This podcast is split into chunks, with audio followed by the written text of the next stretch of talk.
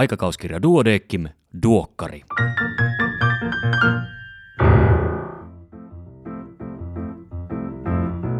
Tämä on numero seitsemän vuonna 2022. Minä olen Kari Hevossaari, lääkäri Helsingistä.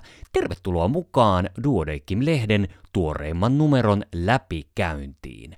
Tämän kertaisen toimitukselta tekstin on kirjoittanut lehden toimittaja Aino Kuuliala Mögenburg. Otsikko on Vinkistä vihja kuvakilpailu on käynnissä. Luen sen nyt kokonaisuudessaan. Maanantai-päivänä aamulla avaan jälleen sähköpostini ja katson, mitä sieltä löytyy. Yhdessä viestissä näyttää olevan tiedosto, jonka nimi on kuva. Hetken valmistaudun henkisesti avaamaan tiedoston. En yleensä ole kovin herkkä lääketieteellisiä kuvia katsoessani, mutta jostain syystä ne kuvat, jotka saavat minut parahtamaan, tulevat aina maanantai-aamuisin. Kun vihdoin avasin tiedoston, jäin tuijottamaan kuvaa pitkäksi aikaa. Se oli häkellyttävän hieno. Miten tällainen kuva on edes mahdollinen? Mieleeni tulivat ne kerrat, kun lääkäri on katsonut minusta otettuja kuvantamiskuvia ja ihastellut niitä ääneen.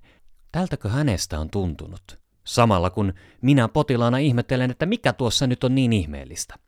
Kaikkihan me tunnemme vanhan sanonnan, kuva kertoo enemmän kuin tuhat sanaa.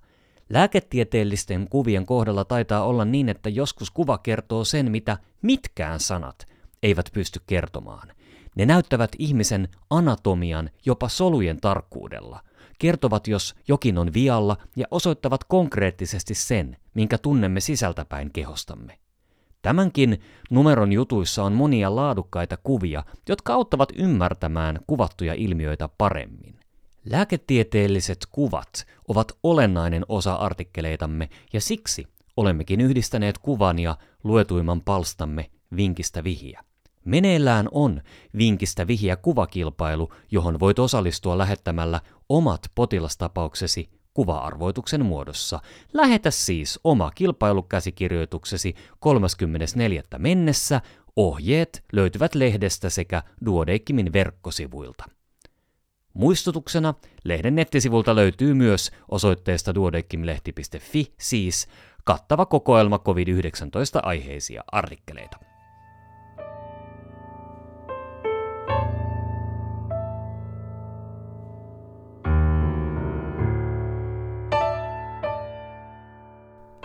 Pääkirjoituksia on kaksi kappaletta.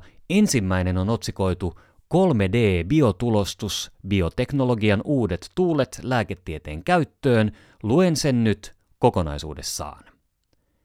Väestömme ikääntyy kiihtyvällä tahdilla, ja samalla lisääntyvät ikääntymisen mukanaan tuomat sairaudet ja vaivat, kuten sydän- ja verisuonitaudit, syövät ja osteoporoottiset luunmurtumat. Lisäksi uudet taudit, kuten COVID-19, aiheuttavat yhteiskunnalle paineen löytää tehokkaampia keinoja sairauksien hoitoon.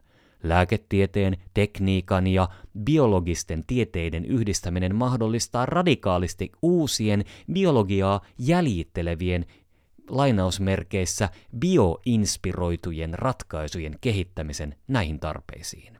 Viime aikoina paljon huomiota saaneet Kolmiulotteinen eli 3D-tulostus ja biotulostus ovat tekniikoita, joilta odotetaan suuria lääketieteen saralla. Biotulostus on 3D-tulostuksen kaltainen valmistustekniikka, jossa kappaleita tulostetaan digitaalisen mallin mukaan kerros kerrokselta. Toisin kuin 3D... Ko- 3D-tulostuksessa. Toisin kuin 3D-tulostuksessa, biotulostuksessa luodaan elinten ja kudosten kaltaisia rakenteita tulostamalla soluja yhdistettyinä biomateriaaleihin. Tulostustekniikoiden etuna on tuotannon nopeus, sillä monimutkaisiakin rakenteita voidaan tulostaa kerralla ja helppo muokattavuus mahdollistaa jopa potilaskohtaisen tulostuksen on houkuttelevaa ajatella, että 3D-tulostus ja erityisesti biotulostus toisivat osaltaan ratkaisun väestön ikääntymisen mukanaan tuomiin terveydenhoidon haasteisiin. Lääketieteessä 3D-tulostus on otettu käyttöön useissa eri sovelluksissa. Tekniikkaa hyödynnetään jo runsaasti esimerkiksi leikkausten suunnittelussa, proteeseissa ja potilaalle räätälöityjen hammaskruunujen tuotannossa. Implantoitavia tukirakenteita on tulostettu metalleista, mutta biohajoavat implantit tekevät vielä tuloaan laajamittaiseen käyttöön. Lääketeollisuus hyödyntää tekniikkaa lääkkeiden tulostukseen. Tulostuksen avulla voidaan säädellä lääkeaineen vapautumista rakenteen eri osista ja yhdistää eri lääkeaineita omiin osinsa tablettia. Yhdysvaltain lääkevalvontaviranomainen on hyväksynyt ainakin yhden tällaisen 3D-tulostetun lääkkeen epilepsian hoitoon. 3D-tulostuksen riemukulun rinnalla biotulostus on siirtynyt lääketieteen käyttöön huomattavasti hitaammin, mikä johtuu sen teknologisesta vaativuudesta. Biotulostuksessahan tulostetaan eläviä, usein melko herkkähipiäisiä soluja. Tutkimuksessa biotulostuksen suosio on kuitenkin kasvanut eksponentiaalisesti. Siirteiden lisäksi kehitetään kudosmalleja lääketutkimukseen ja tautimalleiksi, mikä on lisännyt lääketeollisuuden kiinnostusta biotulostusta kohtaan. Kehitteillä on myös futuristisempia sovelluksia, kuten lihassoluja liikkumiseen hyödyntäviä biorobotteja. Meillä ja maailmalla on jo tulostettu kudoksia kuten ihoa, luuta ja sarveiskalvoa, joista ihon biotulostus on ehkä pisimmällä kudossiirteiden kilpajuoksussa. Alan toimijat panostavat myös voimakkaasti hyvien tuotantotapojen Good Manufacturing Practice eli GMP mukaisiin valmistusprosesseihin, jotka ovat ennakkoehto siirteiden potilaskäytölle, sillä biotulostetut siirteet luokitellaan lääkkeiksi ja edelleen kudosmuokkaustuotteiksi. Luokittelun mukanaan tuoma sääntely onkin yksi syy, miksi biotulostettuja siirteitä ei ihan heti saada markkinoille, vaan ne vaativat pitkäjänteistä tutkimustyötä ja kliinisiä testejä. Implantoitavien tulostettujen tai biotulostettujen kappaleiden käyttöä ja myyntilupia valvoo Euroopan lääkevirasto eli EMA. Lääketieteen edistämisen lisäksi biotulostukselle on ladattu suuria taloudellisia odotuksia. Vuonna 2017 maailmanlaajuisten biotulostusmarkkinoiden arvioitiin olevan 1,2 miljardia Yhdysvaltain dollaria, mutta markkinoiden oletetaan nousevan 4,2 miljardiin vuoteen 2027 mennessä. Kasvun arvioidaan olevan seurausta elinluovuttajapulasta ja ikääntyvän väestön myötä lisääntyvistä kroonisista sairauksista sekä toisaalta lisääntyvistä tuotekehitysinvestoinneista. Koronaviruspandemia on myös kiihdyttänyt lääkkeiden ja rokotusten testimenetelmien kehitystä prekliinisten testien rinnalle. Suurista taloudellisista odotuksista ja tutkimuspanostuksista huolimatta biotulostukseen liittyy ongelmia, jotka täytyy ratkaista ennen potilaskäyttöä. Tarvitaan uuden sukupolven monitoimisia biomateriaaleja, jotka ovat biologisesti yhteensopivia useiden solutyyppien kanssa. Biomateriaalien tulisi myös suojella soluja tulostuksen aikana ja ohjata solujen kehitystä tulostuksen jälkeen. Tulostettavien materiaalien tulee olla juoksevia, mutta tulostuksen jälkeen materiaalin pitäisi säilyttää kolmiulotteinen rakenteensa. Tätä varten materiaalit käsitellään joko kemiallisesti tai UV-valon avulla, mutta nämä tekniikat voivat aiheuttaa solujen toiminnassa muutoksia, jopa mutaatioita. Rakenteen säilyminen tulostuksen jälkeen ja solujen heikko elinkyky suurissa tulostetuissa rakenteissa rajoittavat biotulostettujen kappaleiden kokoa. Tutkimusta varten tulostetaan yleensä alle kuutiosenttimetrin kokoisia kappaleita. Suuremmista kudossiirteissä tarvittavista mitoista puuttuu vielä vahva tutkimusnäyttö. Materiaalikehityksen rinnalla tarvitaan erotuskyvyltään huomattavan tarkkoja tulostimia, jotta kudosten hienorakenteen toistaminen tulostamalla olisi mahdollista. Tämä tarkoittaa nykyisen satojen mikrometrien tarkkuuden sijasta mikrometrien tarkkuutta. Täytyy myös pitää mielessä, ettei monista solutyypeistä tulostettu kudoskappale ole riittävän kypsä siirrettäväksi potilaaseen, vaan sitä pitää kypsyttää laboratorio-olosuhteissa, jonka jälkeen siirteen pitää säilyä toiminnallisena potilaalla jopa vuosikymmeniä. Kaikki tämä tulee tehdä siten, että valvova viranomainenkin on prosessiin tyytyväinen. Viimeaikaiset läpimurrot biotulostuksessa antavat aihetta optimismiin. Esimerkiksi niin sanottu biokynä, eli kädessä pidettävä biotulostin mahdollistaa laitteen käytön leikkaussalissa ja tulostuksen suoraan vaurioalueelle, kuten rustovaurioon. Kiinassa tutkijat ovat kehittäneet jopa endoskopia-välitteistä biotulostusteknologiaa mahahaavan hoitoon. Olemme kokoamassa lääketieteellisen 3D-tulostuksen verkostoa alan edistämiseksi Suomessa – Jotta biotulostukselle asetetut suuret toiveet realisoituisivat ja pääsemme etenemään tutkimuksesta potilastyöhön, tarvitaan poikkitieteellistä yhteistyötä. Lääkäreiden mukanaolo on ensiarvoisen tärkeää alkuvaiheesta asti, jotta kliininen tarve, käytettävyys ja potilasturvallisuus osataan ottaa huomioon. Siksi toivonkin verkostoomme aktiivista osanottoa myös lääkärikunnasta. Artikkelin kirjoittaja oli Susanna Miettinen, professori Tampereen yliopistosta, jos heräsi halu osallistua äsken mainitun verkoston toimintaan. Toisena pääkirjoituksena on aktiivinen vai passiivinen eturauhassyövän seuranta.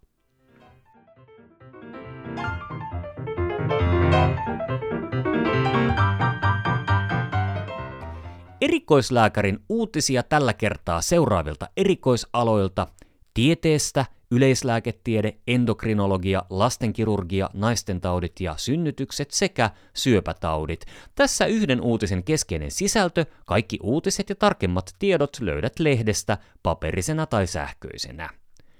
Mullistavatko magneetit ruokatorviatresian hoidon?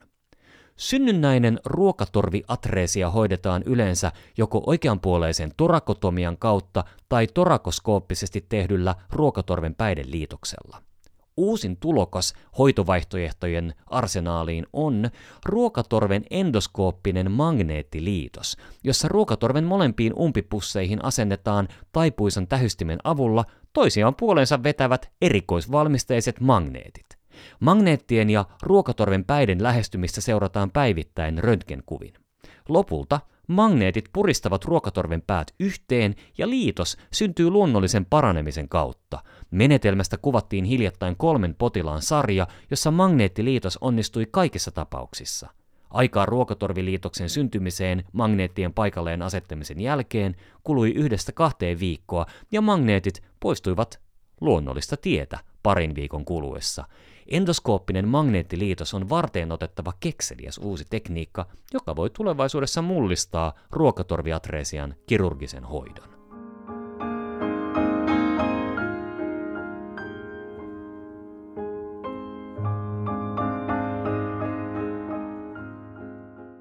Katsausartikkelit Hormonaalisen ehkäisyn terveysvaikutukset. Hormonaalinen ehkäisy on ollut käytössä noin 60 vuotta. Perhesuunnittelu on muuttanut maailmaa, koska se on mahdollistanut naisten lisääntymisautonomian ja kouluttautumisen.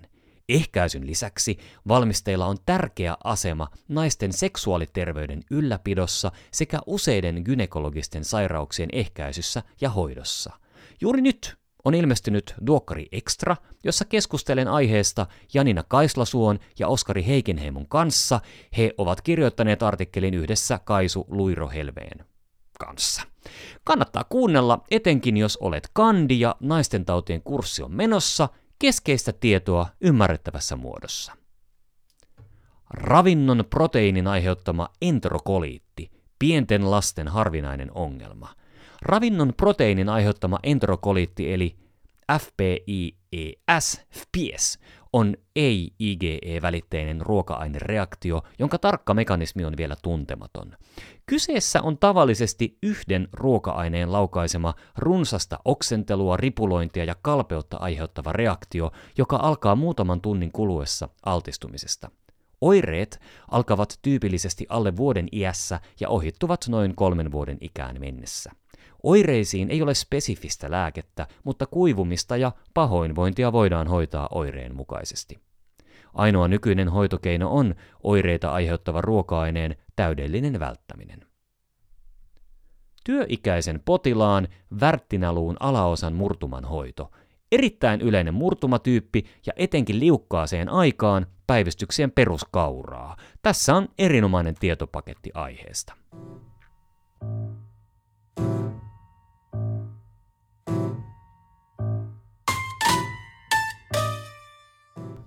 Näin hoidan osiossa silmäluomien korjaava kirurgia, myöskin tavipotilaan sepelvaltimotaudin hoito. Näin tutkin osiossa toiminnallisten raajapareesien ja liikehäiriöiden kliininen tutkiminen. Mukana on myös alkuperäistutkimus, luovuttajan lymfosyytti-infuusiot allogeenisen kantasolujen siirron jälkihoidossa. Päätelmänä on, luovuttajan lymfosyytti-infuusio eli DLI on keino lisätä siirron jälkeistä graft versus tai graft versus leukemia vaikutusta. Sen hyöty on suurin ennakoivana hoitona vähäisen tautimäärän hoidossa. DLI DLI-hoidon tehoon ja turvallisuuteen voidaan vaikuttaa sopivilla annoksilla ja liitännäishoidoilla. Tapausselostuksena artikulaatiota vaativa vankomysiinisklerosoivaa sappitietulehdusta sairastavan potilaan haavaisen paksusuolitulehduksen hoidossa – Tämä on hyvä joskus, jos pitää pitää vaikka esitelmää ja tuntuu, että kieli on solmussa, niin muutaman kerran kun toistaa, että vankomysiinis klerosoivaa sappitietulehdusta sairastavan potilaan haavaisen paksusuolitulehduksen hoidossa, niin siitä kieli alkaa notkistumaan. Ja sitten kun tämän tapausselostuksen lukee, niin tietää, miten, miten, tota noin niin, miten tämä tapaus meni. Kaksi In Press-artikkelia, uusi verenpaineen säätelyketju PXR, 4 beta hydroksikolesteroli LXR ja eteisvärinä potilaan mielenterveyshäiriö lisää antikoagulaatiohoidon keskeytyksen riskiä.